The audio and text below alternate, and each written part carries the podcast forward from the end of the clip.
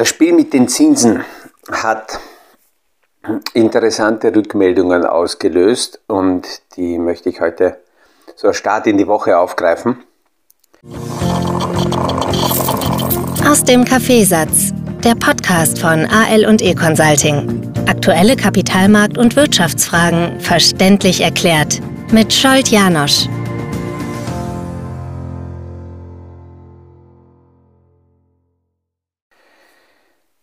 Ich habe letzte Woche in einem Podcast davon erzählt, dass meine Tochter mir äh, Fragen gestellt hat zu den Zinsen, zu den Negativzinsen. Und die habe ich versucht in ein oder zwei Podcast-Folgen aufzuarbeiten. Und es kamen einerseits Rückmeldungen von jüngeren Podcast-Hörern, die äh, gesagt haben, äh, das, das hilft ihnen sehr, um aus einem anderen Blickwinkel das ein wenig zuordnen zu können und zu verstehen.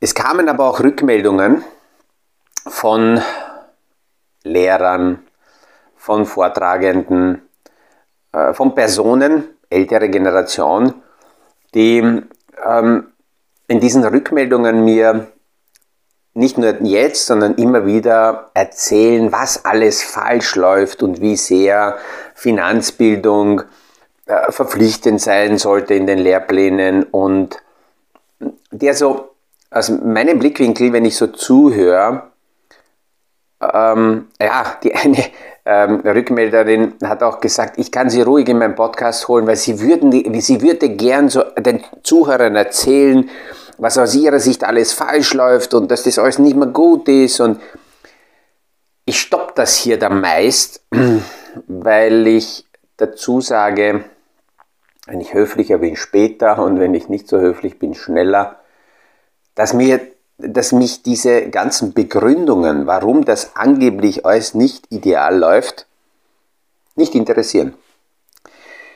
Am besten ist, man stellt eine Frage, und so wie eben auch von meiner Tochter oder von anderen Zuhörern, wenn eine Frage kommt, dann interessiert mich vordergründig im ersten Moment nicht, warum diese Frage kommt und warum die überhaupt auftaucht und wie auch immer, sondern ich nehme die Frage und gehe darauf ein, gehe aus meinem Blickwinkel mal auf die Frage ein. Und wenn dann ergänzend kommt, ja, aber was können wir machen, damit mehr Personen da mit diesen Themen sich beschäftigen und mehr Menschen erreicht werden, ja, dann ist mit einem Augenzwinkern meine Antwort, schickt die Podcasts einfach weiter. Ja, wenn die das sich anhören und wenn es mir gelingt, halbwegs äh, die Wellenlänge zu erwischen, naja, dann ist es ideal. Dann werden wir über die Zeit langsam immer mehr und mehr und mehr Erklärungen, Informationen bekommen. Und äh, die, die es wollen, die beschäftigen sich damit. Und all jene, die das nicht von selber machen, denen passiert es vielleicht nebenbei. Und ja, die Podcasts sind dafür eine gute Möglichkeit. Äh, jetzt gerade am Wochenende hat Ö3 wieder mal die jährliche Ö3 Podcast Award ähm, Vorwahl gestartet. Und man hat die Möglichkeit, und ja, das, ich, ich bedanke mich auch, natürlich hilft es auch zusätzlich, wenn jemand da äh, die Podcasts unterstützen will, dann einfach nur auf äh, die Ö3-Seite gehen, Ö3 Podcast Award 2023 und dort können Podcasts nominiert werden. Und wenn jemand das Gefühl hat, das, was hier täglich in diesen kurzen, kurzen Podcasts stattfindet, ist wertvoll oder kann für andere auch nicht nutz, nutz von, von Nutzen sein, dann ja, bitte nominieren. Nominieren, ganz einfach. In die Auslage stellen, je mehr Nominierungen, umso weiter vorn sind wir gereiht, umso äh, bekannter kann die Seite werden und umso mehr Ältere und Jüngere können hoffentlich davon profitieren. Und wenn jemand die Podcasts sich einmal, äh, einmal angehört hat, gibt es noch eine äh, gute Möglichkeit technisch. Man kann die Podcasts abonnieren. Das heißt, die meisten Oberflächen, wo man Podcasts hört, da gibt es so eine, eine Glocke oder einen Abonnierknopf. Wenn man diesen Knopf drückt, hat es den Vorteil, dass jedes Mal, wenn ich in der Früh meist so um plus minus halb acht, acht herum die aktuelle Podcast-Folge hochspiele, hochlade, dann bekommt der Abonnent eine Information und äh, ja, ist dann sofort über Neuigkeiten informiert. Also ja, genau. Und wenn, wenn die Inhalte interessant sind, man kann die Podcasts auch teilen. In den meisten Oberflächen ist das Teilen sehr einfach. Da gibt es so ein, ein kleines grafisches Zeichen. Das, ist, das sind drei Punkte, die miteinander mit zwei Strichen normalerweise verbunden sind. Wie ein, ein, ein ja, wie schaut denn das aus? Ja, so wie, wie ein V, nur, nur um 90 Grad nach rechts verdreht. Und mit diesem Teilen-Knopf kann man die Podcasts also teilen. Jetzt haben wir die technische Seite auch erledigt. Ähm, ich bin also überzeugt, dass es wesentlich wichtiger und sinnvoller ist, die Fragen zu nehmen und dann natürlich über jene Kanäle die Antwort zu geben, die zum Beispiel auch für die junge Generation schon normal sind. Ich hoffe, dass Podcasts möglichst lang auch noch ein Medium sein und bleiben werden, um damit Jüngere zu erreichen. Wir sehen, dass die TikToks schon hier sehr, sehr stark als Alternative erscheinen und wir sind schon am Überlegen, dass wir neben Podcasts auch ähm, TikTok als, als äh, Oberfläche und als Kanal noch zusätzlich ergänzen werden. Es bleibt uns schlichtweg nichts anderes über, als permanent mit diesen technischen Innovationen und Entwicklungen weiterzugehen. Die junge Generation hat ähm, einen Vorteil, sie wachsen in diese technischen Neuerungen komplett hinein. Und ich höre von sehr, sehr vielen älteren Podcast-Hörern, dass sie sagen, äh, es ist komisch, wir verlieren die Jugend, weil sie, sie hängen nur mehr im Netz, sie hängen nur mehr bei TikTok, sie hängen nur mehr bei den Videos und die normalen äh, Kommunikationskanäle nutzen sie nicht. Aber was ist schon normal? Das, was für die ältere Generation irgendwann auch als Innovation aufgetaucht ist, sie haben sich daran gewöhnt und wollen es nicht loslassen, das ist für sie normal. Ja, und die jüngere Generation entdeckt neue technische Lösungen, neue Kommunikationskanäle. Die werden für die normal. Die Frage ist, werden die dann genauso ähm, unflexibel und bleiben sie wo hängen oder können sie sehr leicht und sehr entspannt und schnell diese neuen Kanäle genauso loslassen? Weil egal was von der technischen Veränderung betroffen ist, alles was derzeit von Veränderungen betroffen ist und, und teilweise äh, ja, dem Untergang geweiht, all diese Modelle hat es vor Jahrhunderten, teilweise vor Jahrzehnten nicht gegeben. Das heißt, auch das, was jetzt offensichtlich untergeht und nicht mehr gefragt ist, war irgendwann eine Innovation und hat was anderes abgelöst.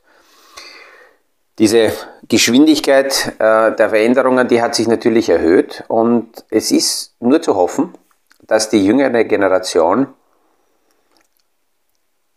nicht, nicht so schnell an irgendwelchen Dingen festhält, wie wir oder die ältere Generation, sondern sie, dadurch, dass sie merken, wie schnell Veränderungen passieren, dass sie eben in diesem Veränderungsprozess ähm, deutlich ähm, sich besser fühlen. Es gibt ja diese Aussage, dass die einzige Konstante die permanente Veränderung ist. Das klingt für mich in vielen Fällen als eine esoterische Aussage, weil die Aussage an sich nichts bringt. Wenn ich tagtäglich die Veränderung und die ganzen neuen Innovationen nicht in mein Leben lasse und mich damit nicht auseinandersetze und nur jammere, dass die junge Generation nicht mehr erreicht werden kann, ja, von wem kann die nicht erreicht werden? Von den Älteren. Und da, da ist die Herausforderung eben da, sich zu wandeln, zu ändern, äh, und die Neuigkeiten auf sich zuzulassen, ganz, ganz wichtig. Da kam ja auch die Rückmeldung, ja, aber in diesen, in diesen Videos und in diesen ganzen Podcasts und, und äh, TikToks, da ist nur Schrott. Ich sage, naja, dann ist, sind all jene gefragt, die die Inhalte auffüllen, neben Schrott auch sinnvolle Inhalte, auch ähm, zukunftsweisende Inhalte, auch ähm, äh, erklärende Inhalte zu bieten, damit das Ganze im Balance ist. Und ähm, wenn schon die Oberflächen, ähm, die neuen technologischen Möglichkeiten in eine bestimmte Richtung abgedriftet sind, naja, dann kann man sie ja auffüllen, damit sie wieder im Balance sind. Und, und mehr Inhalte da sind. Es gibt, es gibt also viele Themen, die man zwar diskutieren könnte. Auch am Wochenende habe ich mit lieben Freunden mich unterhalten und, und ich ziehe mich gerne in die Berge zurück, um dort meine Gedanken zu verlangsamen und die auch ein bisschen schlichten zu können, um dann wieder auch mit neuen Ideen und mit neuer Klarheit äh, in die Woche herunterzukommen. Und ähm, da, da haben wir uns auch darüber unterhalten, dass, dass, die, äh, dass jene ältere Menschen, die entweder über Kinder oder über Enkelkinder nicht diese fast normale Brücke zu der, zur nächsten Generation haben, dass die tatsächlich ähm, immer mehr damit kämpfen, was die Jugend daherbringt, weil sie, weil sie es nicht verstehen, weil sie es nicht miterleben, damit sich natürlich auch zurückziehen, äh, sich von den Veränderungen verabschieden und ähm, es wird immer härter und härter. Und all jene, die Kinder haben, die Enkelkinder haben, sind in diesem Veränderungsprozess, in der Innovation ja, fast schon begnadet, weil sie tagtäglich damit in Berührung kommen und mit, mit der Jugend mitwachsen können, mitgehen können. Und dass, das, dass es dafür für diese Veränderung oder für die Öffnung für Neuigkeiten keine Altersobergrenze gibt. Eine liebe Schwiegermutter, die irgendwann so um, um mit, der, mit, der, mit Mitte 70 oder war sie schon 80, weiß ich jetzt gar nicht mehr, aber begonnen hat, sich mit der neuen Technologie, mit Facebook und mit, mit den Social-Media-Themen zu beschäftigen. Und sie jedes Mal gesagt hat, es ist wie, eine, ja, wie ein Zeitsprung, den sie hier macht, äh, weil sie Dinge sieht aus, und, und, und äh, die Gedanken der Jugend sieht, was sie ohne dem Social Media so in dieser Form wahrscheinlich nie mitbekommen würde. Und ähm, dass sie sich auch jünger fühlt, wenn sie wenn sie da ähm, äh, Kommentare bekommt und sieht, wie da kommuniziert wird und welche Aus, äh, Aussagen in der Auslage sind. Sie hat ihre Enkelkinder und die Familie über Social Media viel enger bei sich gehabt, als ohne diese Technologie möglich gewesen wäre. Wenn ich nur zurückdenke, ähm, wann es eine Kommunikation mit meiner Großmutter stattgefunden hat, naja, die hat es immer dann gegeben, wenn ich bei ihr war solange sie in der Nähe gewohnt hat und nur 20 Kilometer zu fahren war, waren wir fast wöchentlich dort und je größer die Entfernung geworden ist, umso seltener war es. Und damit war dann die Kommunikationsmöglichkeit deutlich eingeschränkter als heute mit der Technologie, mit der Technik, mit den Social-Media-Plattformen. Eine andere Geschichte, die auch dazu passend mir geschickt wurde, es wird ja diskutiert, dass in Europa endlich vom Umlageverfahren und vom staatlichen äh, Pensionssystem mehr umgeschwenkt wird Richtung ähm, noch stärkere Eigenvorsorge, aber nicht mit diesen hilflosen Konstruktionen, die im Endeffekt dann alle als Rohrkrepierer irgendwann äh, in, in einer Schublade landen, sondern tatsächlich mit der breiten Unterstützung, dass die Privatpersonen auch in die Wirtschaft investieren. Und dann kommt einer, im Hintergrund sehr stark gewer gewerkschaftlich angehaucht, und äh, nimmt eine Einzelaktie und diesen Absturz dieser Einzelaktie aus dem Jahr 2022 und stellt das in die Auslage und sagt, no, das habt's dann davon, wenn die Altersvorsorge auf zum Beispiel Aktienmodelle aufgebaut wird. Und viele rundherum äh, reagieren dann darauf und regen sich auf, ähm, dass das, dass das, dass das äh, Nonsens ist, was der schreibt und dass, dass man das so nicht sehen kann und dass er ja deswegen das so sieht, weil er Gewerkschafter ist.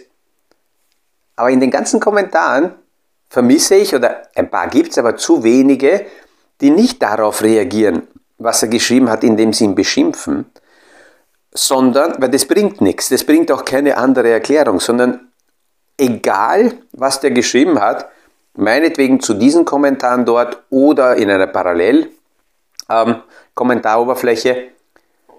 aus ihrer Sicht die langfristigen Perspektiven dieses Modells aufzeigen.